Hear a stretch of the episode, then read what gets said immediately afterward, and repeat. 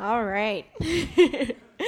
We're going to step away a little bit from the series that we have been part of just because um, Pastor Dave came down with the flu yesterday and I had about three hours to prepare this. So thank you guys. thank you for your grace. Um, it's probably going to be a little shorter today too, but um, I still have a word for you guys. God is good. Amen.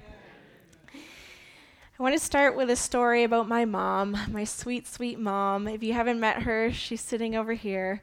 And her, like all of us, have has expectations, you know? And sometimes um, we see people and we all have that, that type of person that just makes us feel a certain way. You know what I mean? Well, my mom was in Walmart um, one day. I do have permission to tell this story, by the way. she knows. My mom was in Walmart one evening. It was a Saturday evening, and um, she came across this guy who is a pretty big guy, tattoos like all over, you know, short hair, little intimidating, if you know what I mean, and just a very loud voice. And she looked over my dad and she said, well, I wouldn't want to get on that guy's bad side. Anyways, they forget about it, whatever. Next morning is Sunday morning, and they go to church.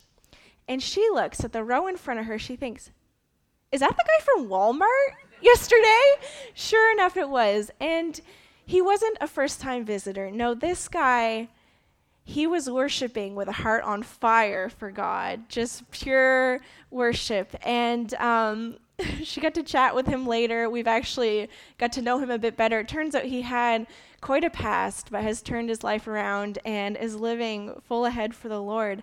But I can tell you that that is not what she was expecting when she looked at him.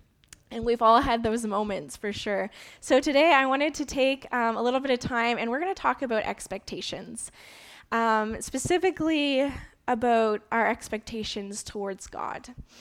I want to read from Mark 8 today, um, Mark 8, 11 to 21. I'm reading from the CSB, and it, I'm going to start actually, sorry, at verse 14. The disciples had forgotten to take bread and only had one loaf with them in the boat. Jesus then gave them strict orders Watch out, beware of the leavened bread of the Pharisees and the leaven of Herod. They were discussing among themselves that they did not have any bread. Aware of this, he said to them, Why are you discussing the fact that you have no bread? Don't you understand or comprehend? Do you have hardened hearts? Do you have eyes and not see? Do you have ears and not hear? Do you not remember when I broke the five loaves for the five thousand? How many baskets full of leftovers did you collect? Twelve, they told him. When I broke the seven loaves for the four thousand, how many baskets full of pieces did you collect? Seven, they said. And he said to them, Do you not understand yet? I want to give you some context. The reason why Jesus had this reaction was because the disciples had just gotten on the boat from coming from the place where Jesus had fed the 4,000. This had just happened. And this wasn't the first time that they experienced this with Jesus, but before he had already actually fed 5,000. And they were hands-on part of this. They were the ones that that took they only they only had 7 loaves of bread it said when Jesus fed the 4,000 just a couple maybe days ago it probably was. They were on a boat, so I'm not sure exactly how long. And he took seven loaves and fed 4,000 people. And the disciples were the one that went out, they handed out those loaves, kept giving them, and kept giving what Jesus had broken. And then they went and they collected the leftovers, which was seven baskets. And here they are now on their boat saying, Oh no, we forgot our supper. What are we going to do? No wonder Jesus has this reaction. The reason why I'm not going the direction of, well, they didn't have faith, is because I think they actually, instead of lacking faith, had wrong expectations of what Jesus was going to do. I was reading some commentaries, and it seems through Mark that he kind of paints this pictures that the disciples are really expecting Jesus to kind of go after the Pharisees and correct them and be this political leader. And that's why um, Jesus actually mentions the Pharisees in this passage as well. It wasn't that the disciples knew he couldn't do it. They'd seen miracle after miracle after miracle, right? They'd seen Jesus heal people. He walked on water towards them. They, he fed thousands of people with minimal food. It was that their expectations of what Jesus was going to do in the right was in the wrong place. Instead of expecting him to meet their needs, he was they were expecting him to respond in a different way. And I think sometimes we do that in our lives as well we have expectations that aren't met. I know for me, a big one I have had this past year as a, a new mom, I thought if babies were tired, they would sleep. It turns out they don't. I thought, you know, they get tired enough, maybe you'll have to rock them a bit, give them some milk, but they'll go to sleep. I knew they'd wake up every once in a while, but I didn't know that there would be hours of crying in the middle of the night. I didn't know I would be so sleep deprived because I really thought that when Asa was tired, he would just go to sleep.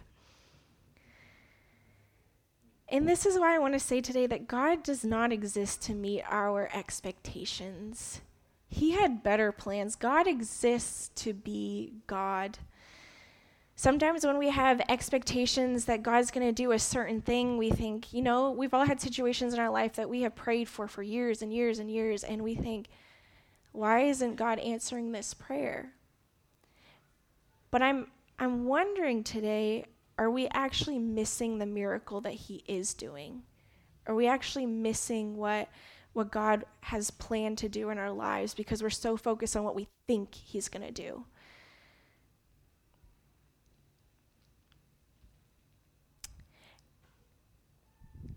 God is kind.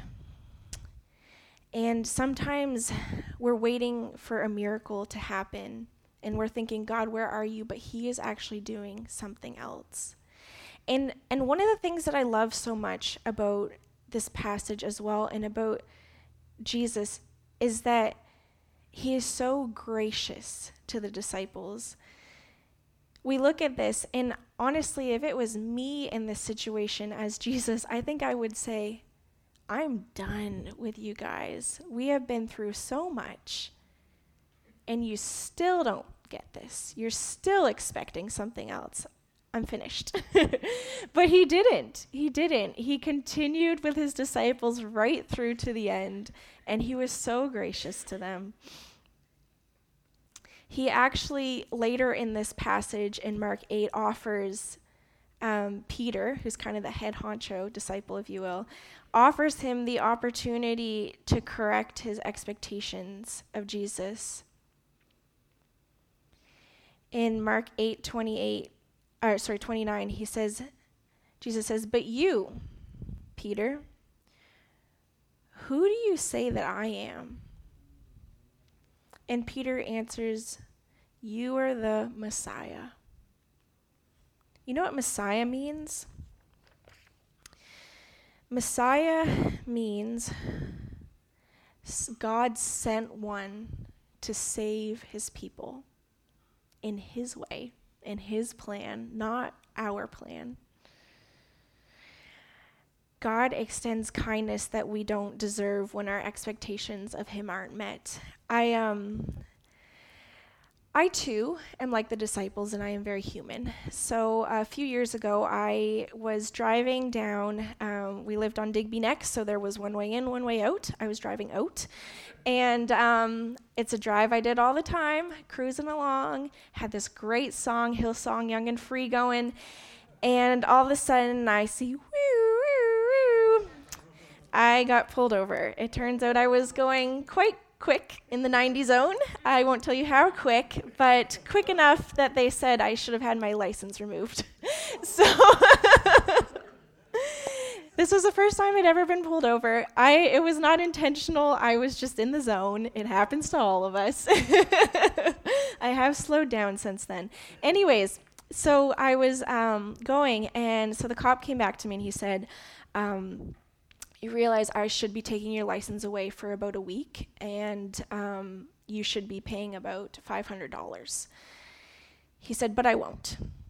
I won't. He said, I will give you. He didn't give me a warning. He did give me a ticket, but he knocked it down a level. And um, I didn't get my license removed. I just had a ticket. So, um, but that was not what I was expecting. He had every right to give me the full uh, punishment for that. But he was kind in a kindness that I didn't deserve.